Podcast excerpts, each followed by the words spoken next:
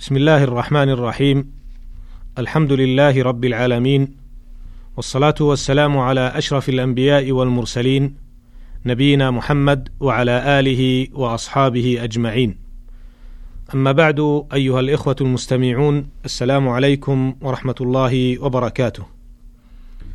لا زلنا نواصل الحديث عن قوله صلى الله عليه وسلم لابن عمه عبد الله بن عباس رضي الله عنهما في وصيته الجامعة: واعلم أن الأمة لو اجتمعت على أن ينفعوك بشيء لم ينفعوك إلا بشيء قد كتبه الله لك، وإن اجتمعت على أن يضروك بشيء لم يضروك إلا بشيء قد كتبه الله عليك، رفعت الأقلام وجفت الصحف.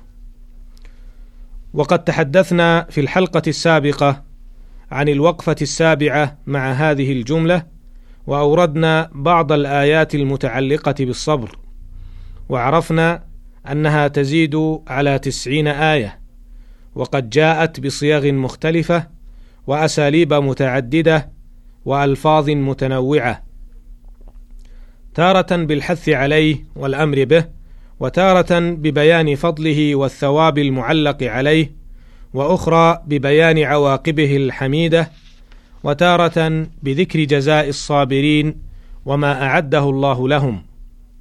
واليوم نكمل ما تبقى في هذا الموضوع بالوقفات التالية. الوقفة 8: اعلم أخي المستمع أن السنة المطهرة مليئة بالنصوص النبوية الكريمة القولية والفعلية التي جاءت في الحث على الصبر بأنواعه 3: الصبر على طاعة الله، والصبر عن معاصي الله، والصبر على أقدار الله المؤلمة. وهنا أورد بعضا منها مما ورد في فضل الصبر والحث عليه.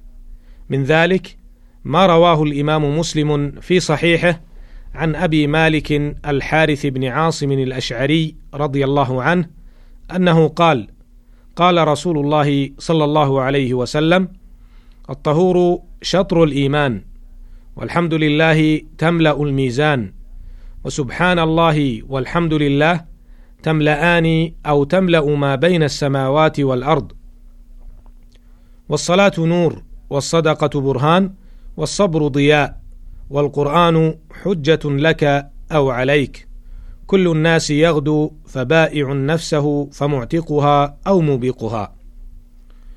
وروى مسلم أيضا عن أبي يحيى صهيب بن سينان رضي الله عنه أن رسول الله صلى الله عليه وسلم قال: عجبا لأمر المؤمن، إن أصابته سراء شكر فكان خيرا له، وإن أصابته ضراء صبر فكان خيرا له. وروى البخاري ومسلم عن أبي زيد أسامة بن زيد بن حارثة مولى رسول الله صلى الله عليه وسلم قال: أرسلت بنت النبي صلى الله عليه وسلم إليه: إن ابني قد احتضر، أي حضرته مقدمات الموت، فاشهدنا، فأرسل يقرئ السلام ويقول: إن لله ما أخذ وله ما أعطى، وكل شيء عنده بأجل مسمى، فلتصبر ولتحتسب. فأرسلت إليه تقسم عليه ليأتينها، فقام ومعه سعد بن عبادة ومعاذ بن جبل وأبي بن كعب وزيد بن ثابت ورجال رضي الله عنهم، فرفع إلى رسول الله صلى الله عليه وسلم الصبي، فأقعده في حجره، ونفسه تقعقع، أي تتحرك وتضطرب، ففاضت عيناه، فقال سعد: يا رسول الله، ما هذا؟ فقال: هذه رحمة جعلها الله تعالى في قلوب عباده، وفي رواية: في قلوب من شاء من عباده، وإنما يرحم الله من عباده الرحماء.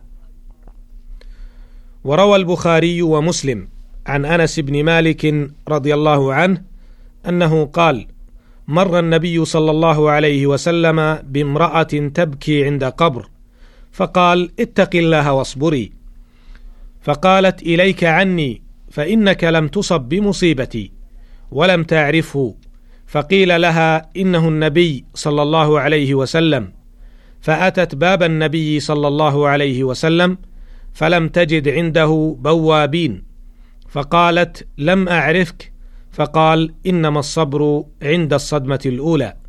وفي رواية لمسلم تبكي على صبي لها.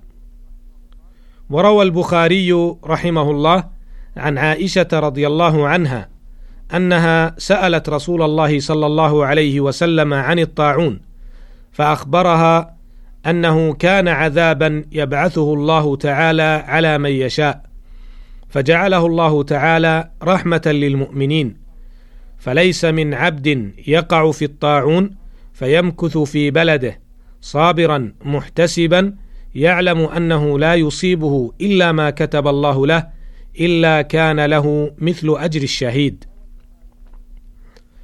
وروى البخاري ومسلم عن عطاء ابن أبي رباح رحمه الله أنه قال: قال لي ابن عباس رضي الله عنهما: ألا أريك امرأة من أهل الجنة؟ فقلت بلى.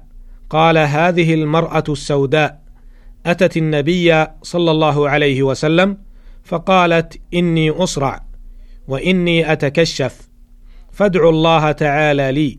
قال: إن شئت صبرت ولك الجنة، وإن شئت دعوت الله تعالى أن يعافيك. فقالت: أصبر.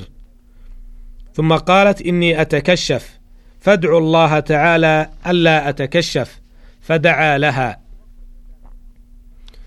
الوقفة التاسعة.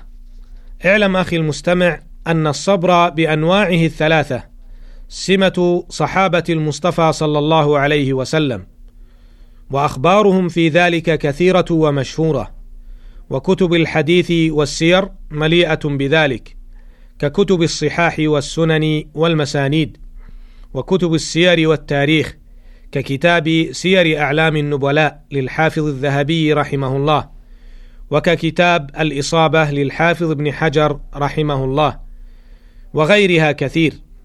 ومن ذلك ما روي في قصة آل ياسر، فقد أخرج الطبراني بسند رجاله ثقات، والحاكم والبيهقي وغيرهم عن جابر رضي الله عنه أن رسول الله صلى الله عليه وسلم مر بعمار بن ياسر وأهله وهم يعذبون، فقال: أبشروا آل عمار وآل ياسر فإن موعدكم الجنة. وفي رواية أن رسول الله صلى الله عليه وسلم مر بياسر وعمار وأم عمار وهم يؤذون في الله تعالى، فقال لهم: صبرا آل ياسر فإن موعدكم الجنة.